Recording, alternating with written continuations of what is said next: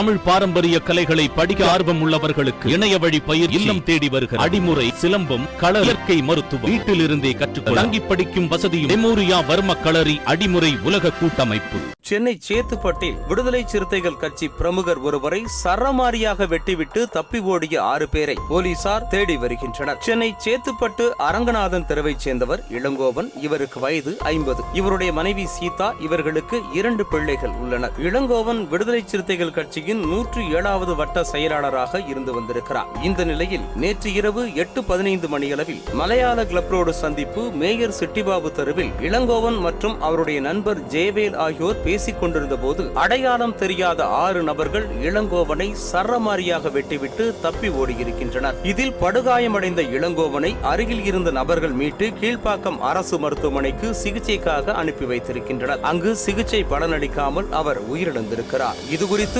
சேத்துப்பட்டு போலீசார் வழக்கு பதிவு செய்து விசாரணை மேற்கொண்டதில் அதே பகுதியில் உள்ள டீ கடை மற்றும் அதன் பக்கத்தில் இருந்த காய்லான் கடைக்காரர்களுக்கிடையே தகராறு இருந்ததாகவும் டீ கடைக்கு அருகே காய்லான் கடை இருப்பதால் வியாபாரம் பாதிப்பதால் இதை பற்றி டீ கடைக்காரர் இளங்கோவிடம் முறையிட்டதாகவும் காய்லான் கடைக்காரருக்கு ஆதரவாக சஞ்சய் பிரபு என்பவர் வந்ததாகவும் இதில் இளங்கோ மற்றும் சஞ்சய் பிரபுவிற்கிடையே முன்விரோதம் ஏற்பட்டதால் அவருடைய நண்பர்களோடு சேர்ந்து இளங்கோவனை வெட்டியதாக தெரிய வந்திருக்கிறது